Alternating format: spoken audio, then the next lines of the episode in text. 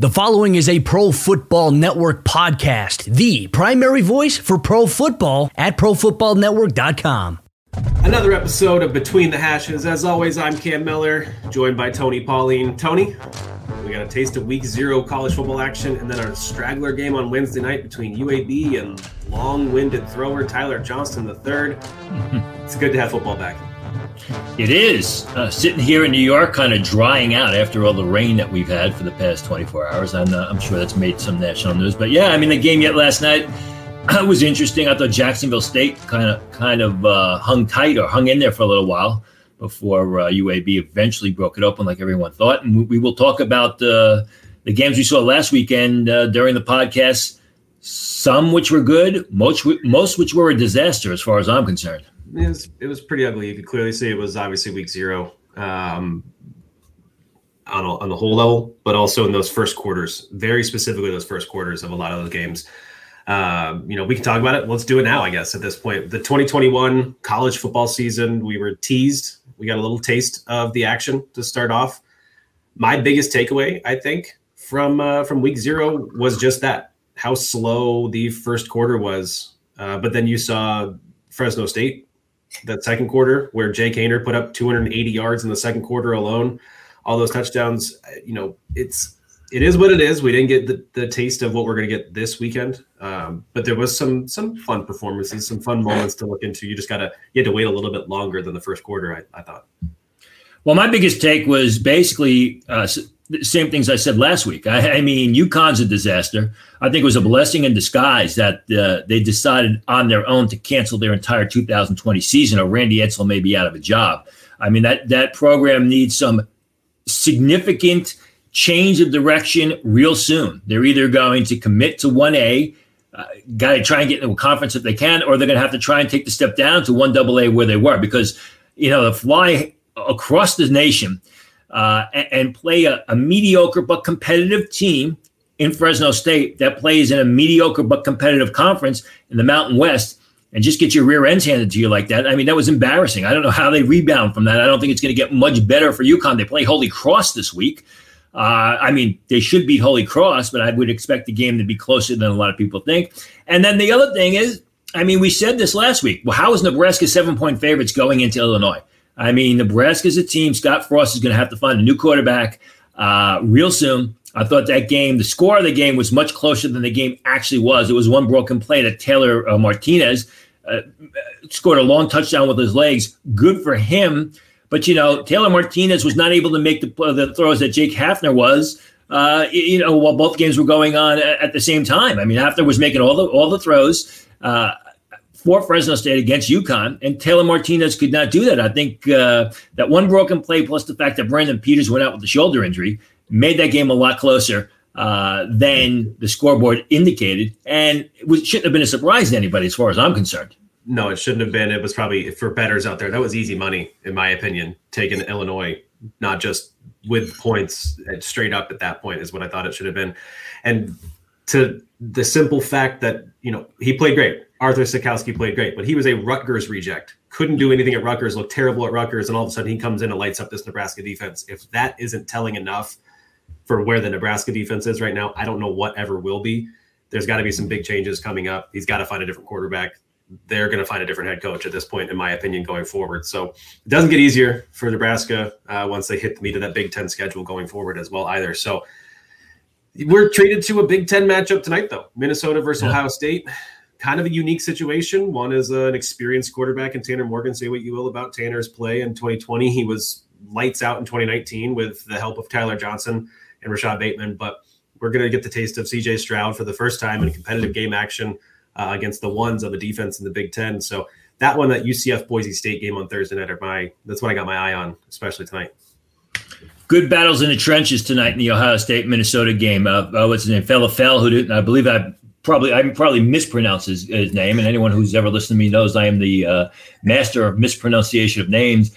But uh, you know, highly uh, uh, uh okay, Daniel Faalele, six eight and a half, three hundred seventy five pounds, loved in scouting circles, kind of Tony Pauline, wait and see sort of attitude. He's a size prospect. He's going to be going up against some real good pass rushers from Ohio State tonight. Uh, so he better be on his game to uh, protect uh, and protecting Tanner Morgan. and uh, Falafelli, if my memory serves me, sat out last year, decided to opt out because of COVID. Um, so that could be really what sets the tone of the game is that Ohio State pass rush. They got a real good defensive line, uh, even though they lost some guys to the NFL because of uh, attrition, guys who uh, just graduated and guys who left early. They still got a, a quality uh, defensive line, which I think is going to set the tone in that game. Yep, I have it on good accord too that I'd be interested to see how he performed this offseason with a full training fall camp, spring practice. Because word that I heard is that he actually opted out of even training last season. So in the offseason during COVID, he was not doing anything. He showed up over 400 pounds, I think, to camp, and then that was sort of the reason to say, "Hey, I'm out of here." So I'm interested to see what he looks like on the field, uh, having practiced, having spent spring there as well. Uh, that's a it's a OSU is going to be a pretty sexy pick for national champion. I think maybe not to start the season, but if we get a good CJ Stroud, I think that would be a trending team to pick. But that's not who we're picking. So let's discuss our our national champions. We're going to go on record right now. I'm going to go first because I think mine may be a surprise. I think even if they drop two games this year, they have a chance of making the college football playoff. It's the Georgia Bulldogs. In my opinion, nobody was playing better college football to close out the season than JT Daniels last year. He has some downfalls and some pitfalls to college quarterbacking, but he was able to make up for his lack of mobility with some awesome arm strength, some awesome. I mean, he throws from all angles. I, I like Daniels as a college quarterback. We can discuss his pro potential later. Um, but Georgia, I love the transfer influence. I love that defense, and I think that they're going to be the defense to sort of set the tone of the SEC this year. So I'm picking Georgia Bulldogs as my national champion this year. Yeah, real good defense, real good offensive line, good running game. The receivers are going to have to step it up, and as you said, they're going to have to get. They're going to need some consistently positive play out of the quarterback position. Whether that's JT Daniels not only playing positive but staying healthy, and I think JT Daniels has some upside for the next level but he's a long ways from uh, being the early round quarterback that uh, a lot of people have projected. But I like Georgia. I, I, think Georgia, if they're not competing for the national title, will absolutely be competing for the SEC championship. Now, speaking about the SEC, it seems that once again, Alabama is, every, is everyone's darling as their national title pick. A lot of people like Clemson. But when I broke down the tape, in my mind, it, it was kind of an easy uh, choice because what I look for, I look for experience at the quarterback position.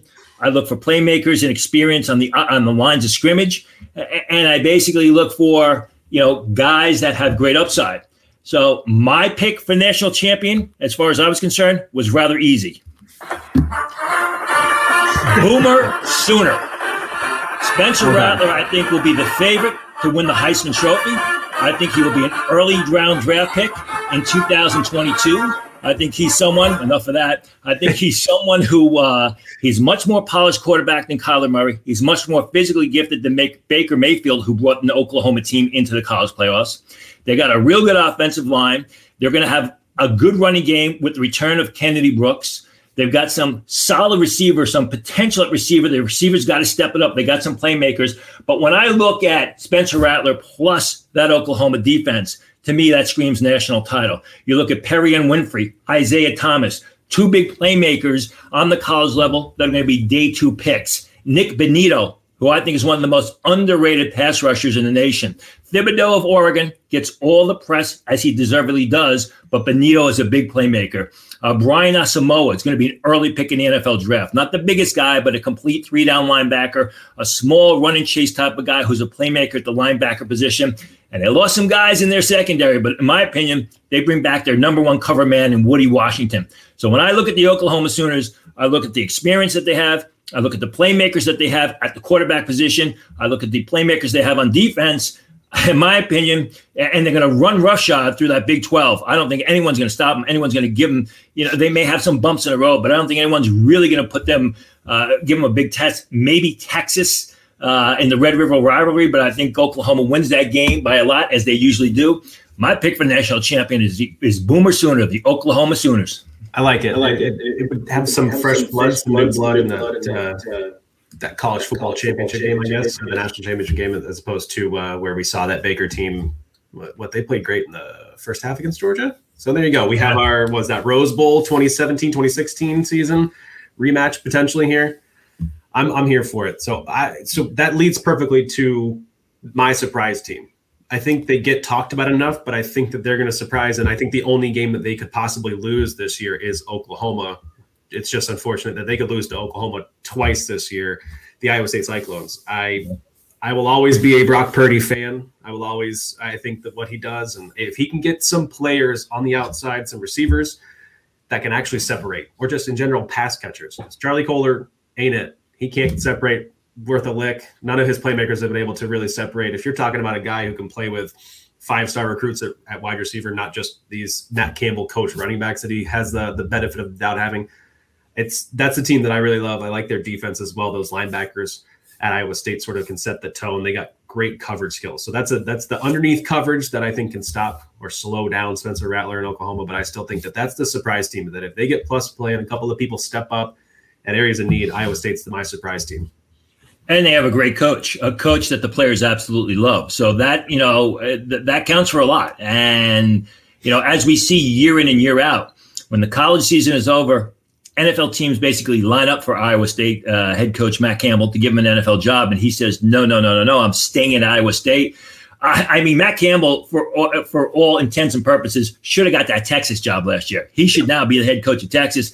I was told he didn't even consider it because if he took the Texas job, he knew he was going to have to coach against his recruits at Iowa State, and he didn't want to. I mean, the future is now for Iowa State. Good team. I just don't know that they have enough playmakers. My surprise pick is going to be Oregon. Uh, they have an early season game against Ohio State in two weeks, a game which I will be in attendance at. Uh, let you know that. But when you look at Oregon, again, good offensive line, two terrific running backs in CJ Verdell and Travis Dye. They got some real good uh, talent at the receiver position. Uh, Jaylon Redd is just a playmaker. Doesn't project all that well to the NFL, but he's a great college playmaker. Johnny Johnson, Devin Williams, the transfer who is really developing into a, a, terrific uh, receiver. Uh, Kayvon Thibodeaux, obviously the defensive end pass rusher. He's an impact player up front. He's going to be a very early pick in the draft, as he deserves to be. They've got some other uh, some other terrific talent on the uh, on defense. Uh, looking at my Verone McKinley, the, uh, the, the safety there, M- Mykael uh, Wright, the uh, cornerback. It all come down to how Anthony Brown takes over a quarterback. Can Anthony Brown protect the ball? Can he play productive football? The former Boston College transfer at, at the quarterback position. If they do, I don't think they'll have a problem with that uh, Pac-12 North division going the Pac-12 uh, title game, probably against USC, maybe Arizona State. Uh, the uh, the Oklahoma, the Ohio State game on September 11th will dictate a lot as to where Oregon is.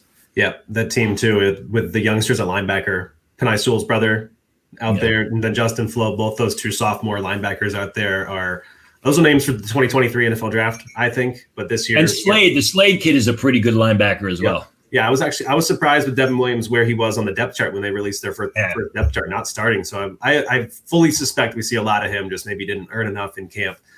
Uh, I like Oregon, obviously defending de facto Pac-12 champions after they didn't quite make it, but still went up. We saw what they did, even at what three and two or two and two, and they still wound up beating USC handily last year. So talk about another coach. That's another great coach and facilities top notch. Oregon really has it all going for him. So if they get, I like the Anthony Brown. If they get good play out of Anthony Brown, or even just okay play, just doesn't turn it over, I think that that's a good enough team. So let's do that. Oregon has to get by Fresno State first before OSU. So that's a, that's my week zero takeaway. If that's that Fresno State team that played that they did, I know it was against UConn, but if that's the team, that second quarter team from Fresno State that shows up for an entire four quarters against Oregon, I think Vegas has it right now at three touchdowns. I think it's a little bit closer than that because that Fresno State it was furious, fast and furious. And if if Cramps didn't get Haener out of that game in the first half of the third quarter for the rest of the game, we're talking about a lot more points, a lot more yards, a lot more touchdowns put up by that first first team offense at Fresno State. I think it'll be a good tune-up game for them for, for the following week against Ohio State, where you're going to have a bit of an unknown at the quarterback position, but you're going to have two great playmakers, Ohio State at the receiver position. So I, I think that's uh, that'll be a, a, real good tune-up game for Oregon going into Columbus to face the Buckeyes. Yeah, uh, we, I should meet you there, tailgate a little bit before the game next Saturday. So we'll discuss that out, outside of here. So let's flip it over now too. Let's let's do the sort of the overarching all the NFL draft and college football news. Yeah. You said specifically something about NC State. I wanted to hear about this as pertains to the the NFL draft. Yeah, exactly. NC State plays uh, South Florida uh, just about an hour or two after this podcast is going to be uh, broadcast. They'll hit the uh, the airwaves, and it's a game that NC State should win handily. Now, two notes coming out of NC State: Peyton Wilson, a guy, a linebacker who I wrote about during my North Carolina State uh, write up in, in, the ACC portion when I did the ACC teams from the ACC. I graded him as a fifth round pick. I've talked to scouts that think he is a day two pick. I talked about his instincts. I talked about his intensity. With underclassmen, I want to wait and see what their true height and weights are. He does have some injury issues, but he is really beloved in some scouting areas. The scouts that have gone in there and and, uh, and done him already. He is getting day two grades. I'm hearing Peyton Wilson as early as the second round. Now, got to, got to hope that he improves his game from 2020 when he was all over the field. Got to hope he passes uh, medical combines when he eventually enters the draft. But Peyton Wilson, keep an eye on him tonight. Keep an eye on him during the season. The other NC State player that gets a lot of ink is Ikem Ekwonu. Ekwonu. Again, mispronunciation of the name. The offensive lineman there. Some people are already predicting him as a first round pick. I had him as a sixth round pick. I went back to area scouts who I trust, who've already seen him play. They right now grade him as a mid round choice, mid round being third to fifth round. Most of them have him on the guard uh, board. They think he's unpolished. He gave up seven sacks last year in 12 uh, games. I mean, could he be a top 60, a top 75 pick? They think he's got that upside potential. But people are getting a bit ahead of themselves now, you know, taking a college tackle who projects the guard who gave up a lot of uh, sacks last year and making him an early uh, pick right now. He's got that potential, but he needs a lot of work on his game. I went back because I was questioning the fact that I gave him a six round grade. I talked to scouts who watched him play, and they're like, uh, maybe six rounds a little bit late. We got him third to five right now at the guard spot. Yeah, he's a big dude, and I saw. I think the biggest thing that made waves, 32nd on uh, Sir Mel Kiper's draft board, or, or whatever it was. I think that uh, was the biggest thing that I saw, or the first vin- vindication of him being first round by other people. But I, I, I saw the discrepancy. I thought that's what we were going to talk about. I love the Peyton Wilson talk too because I've seen him play. It's like a, I mean, a typical amazing sideline to sideline kind of guy. So health, biggest thing. USF that that should help draft stock for anybody if you can play well too tonight. Looking forward to that. My hometown uh, USF uh, and UCF teams are in action tonight, so I'm pretty happy about that. So let's flip it now. We're going to go to the NFL. We talked about it, the way Urban Meyer handled the quarterback situation in Jacksonville. We saw them get a draft pick for Gardner Minshew.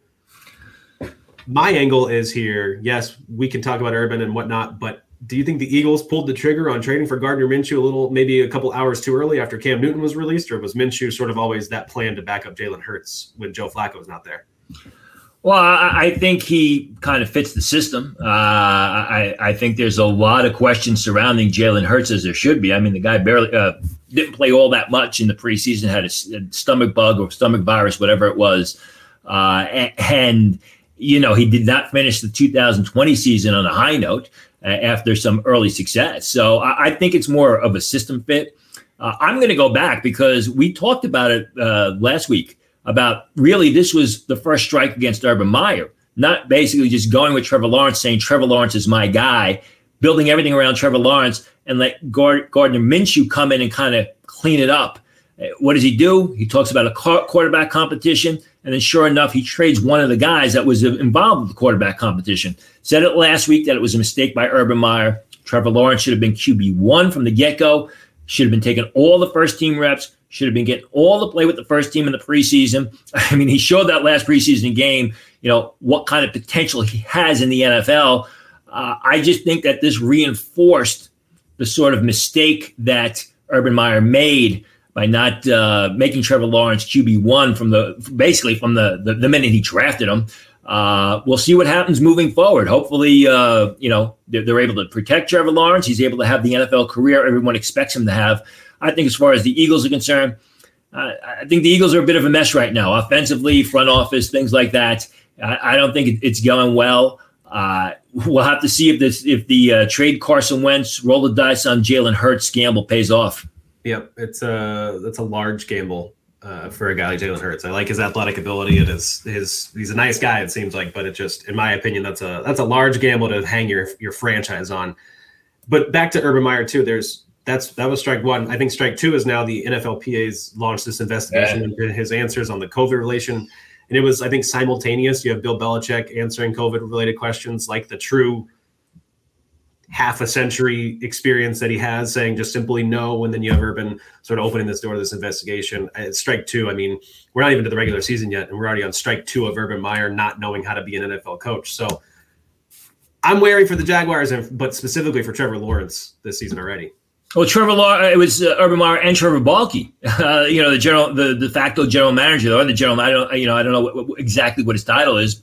He brought Urban Meyer in, had some success with San Francisco uh, was kept around at Jacksonville. But evidently, I mean, Trevor Baalke name was brought up in that, you know, COVID va- or vaccination status, you know, was a determining factor in our final uh, roster cutdowns. And and then when the NFLPA made a lot of noise about it, said they wanted an investigation, it was no, no, no, no, no. So yeah, you, you know, Baalke probably should have, definitely should have, uh, really steered uh, Urban Meyer in the right direction.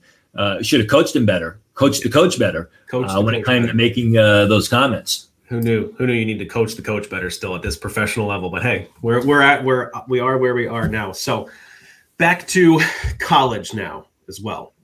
West Virginia President Gordon Gee and I will let you do the the talk on this, but basically said that the 12 team college football playoff is quote on life support. Yeah. Gordon Gee, Gordon G, whatever uh, you want to say it, of, of Ohio State fame. A lot of people remember him was in front of the camera at Ohio State with that big bow tie. Uh, the only reason I bring this up is because this ties into what we talked about a week ago uh, on how it's all based on money. It's all revenue. And I had said last week that I'm against it unless the kids, or the, I shouldn't say kids, I apologize, the players who are, are whose teams are in that 12 team uh, college football playoff get their share, get get something, you know, some sort of incentive, some sort of bonus, basically dollars to play because of the billions and billions of dollars that's going to be brought in. Now, here's the interesting thing about Gordon Gee saying it's on life support. Gordon Gee is now the president of the University of West Virginia. West Virginia is now in the Big 12 in a few years, the Big 12 can be wallowing in the mire. Who knows what West Virginia is going to do when Oklahoma and Texas take off to the SEC? So now it's a situation. Gordon Gee doesn't want the Big 12, doesn't, I'm sorry, doesn't want the, uh, uh, the 12 team college football uh, playoff because he knows until West Virginia finds another conference that has a real chance of being one of those 12 teams, they're never, they got no chance to see a penny of that uh, college football money. So again, so once again, it comes down to dollars and cents, which most things in life do, unfortunately. But in this sense, it was so obvious to me. It's on life support, yeah, until you find West Virginia another conference to play in to get into a, conference championship and play in a playoff, and then maybe get into one of those 12 coveted 12 spots to bring that revenue into uh, West Virginia.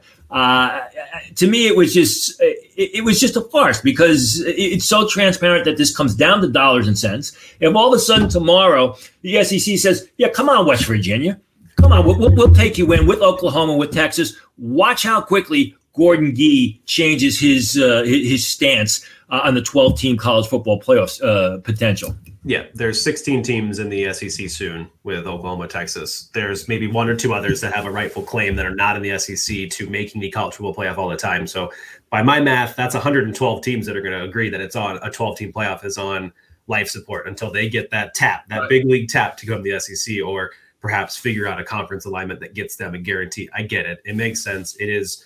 Uh, rooted in evil, which is this money making for the higher ups and the players, yeah. unless they see a little bit of it. It's it's super unfortunate that we are at this point. But again, it goes back to what we talked about again uh, last week is there needs to be some sort of governing person, a commissioner. Say what you will about the Paul Tagliabue to Roger Goodell transition of the commissioner in the NFL. The NFL wouldn't be where they were without the commissioner making those decisions that make some people upset, but make a lot of people happy.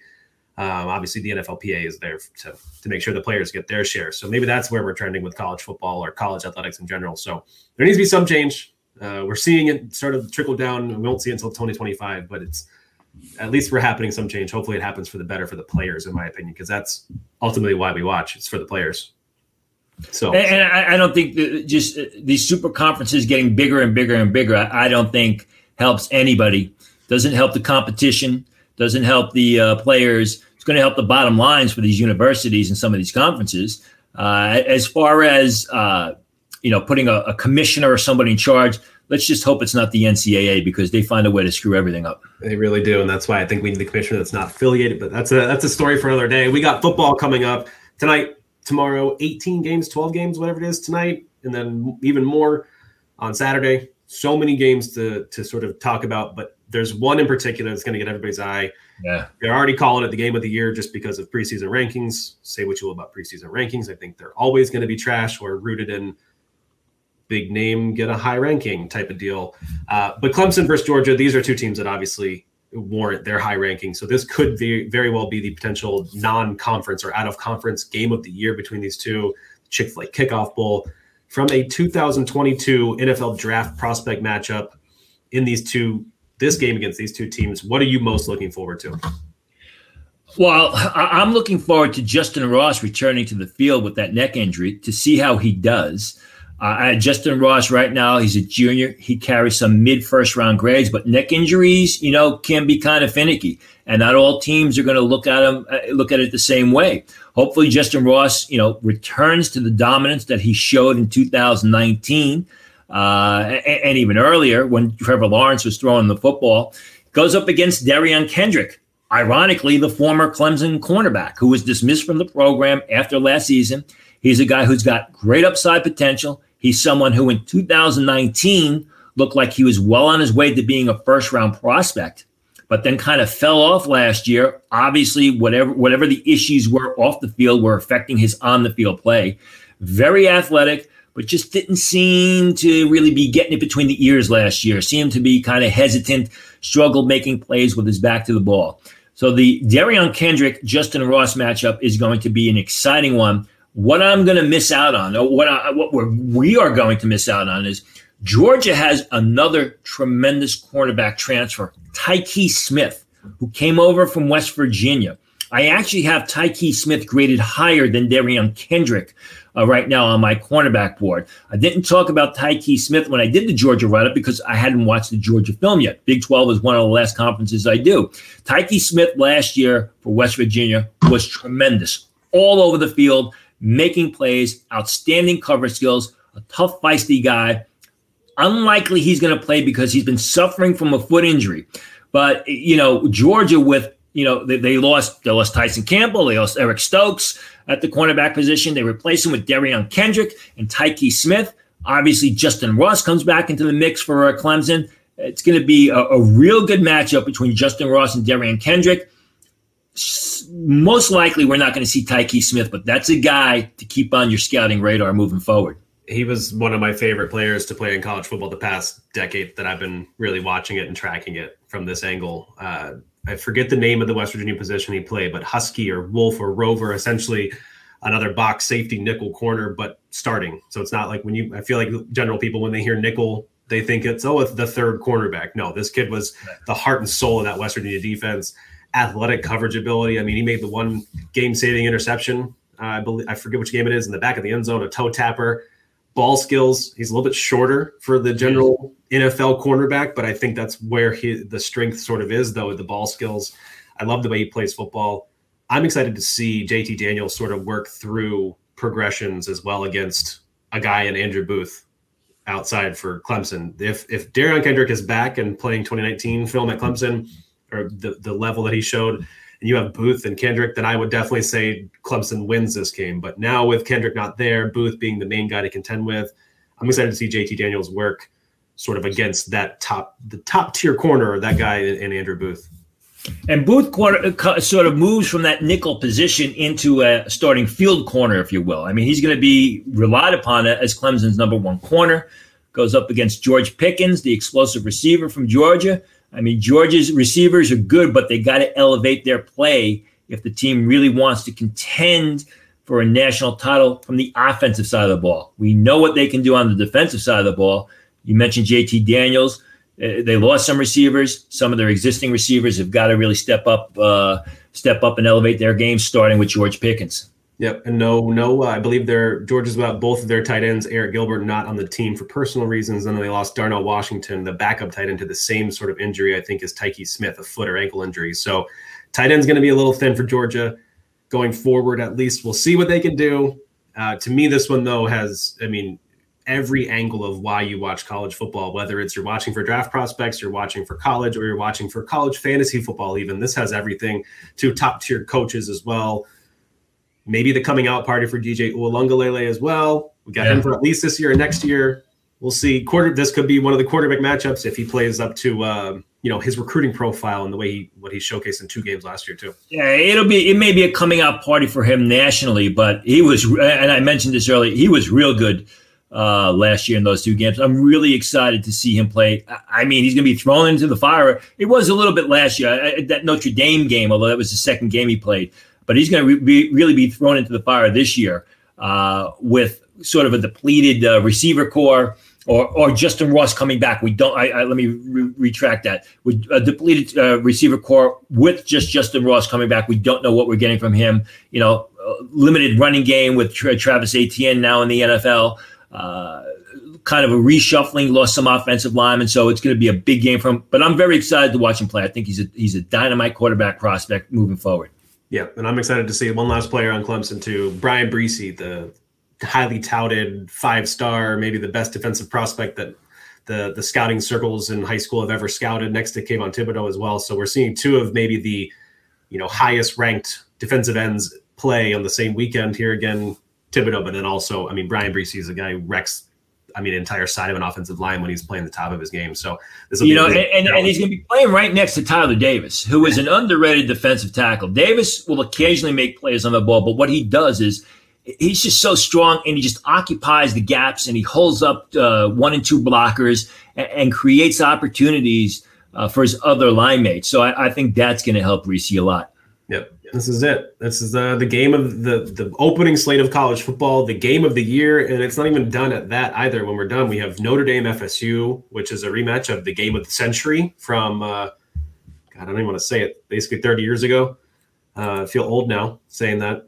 So, uh, and then we have what Louisville versus Ole Miss on Monday night too. So it's not quite the Miami FSU Labor Day game that we got so used to in the mid 2000s when they were top 10 programs, but at least we get uh, Lane Kiffin throw it as clipboard perhaps on Monday night for Labor Day too. So it's an exciting slate of college football. And then we're testing or, you know, teasing that right into NFL football next week when we're here talking Tom Brady versus Dak Prescott and the NFL's return. So it's pretty exciting weekend to be a college football fan, a football fan in general, or just uh, a fan of good old American sports, because why not? So this was Between the Hashes, the Pro Football Network podcast for Tony Pauline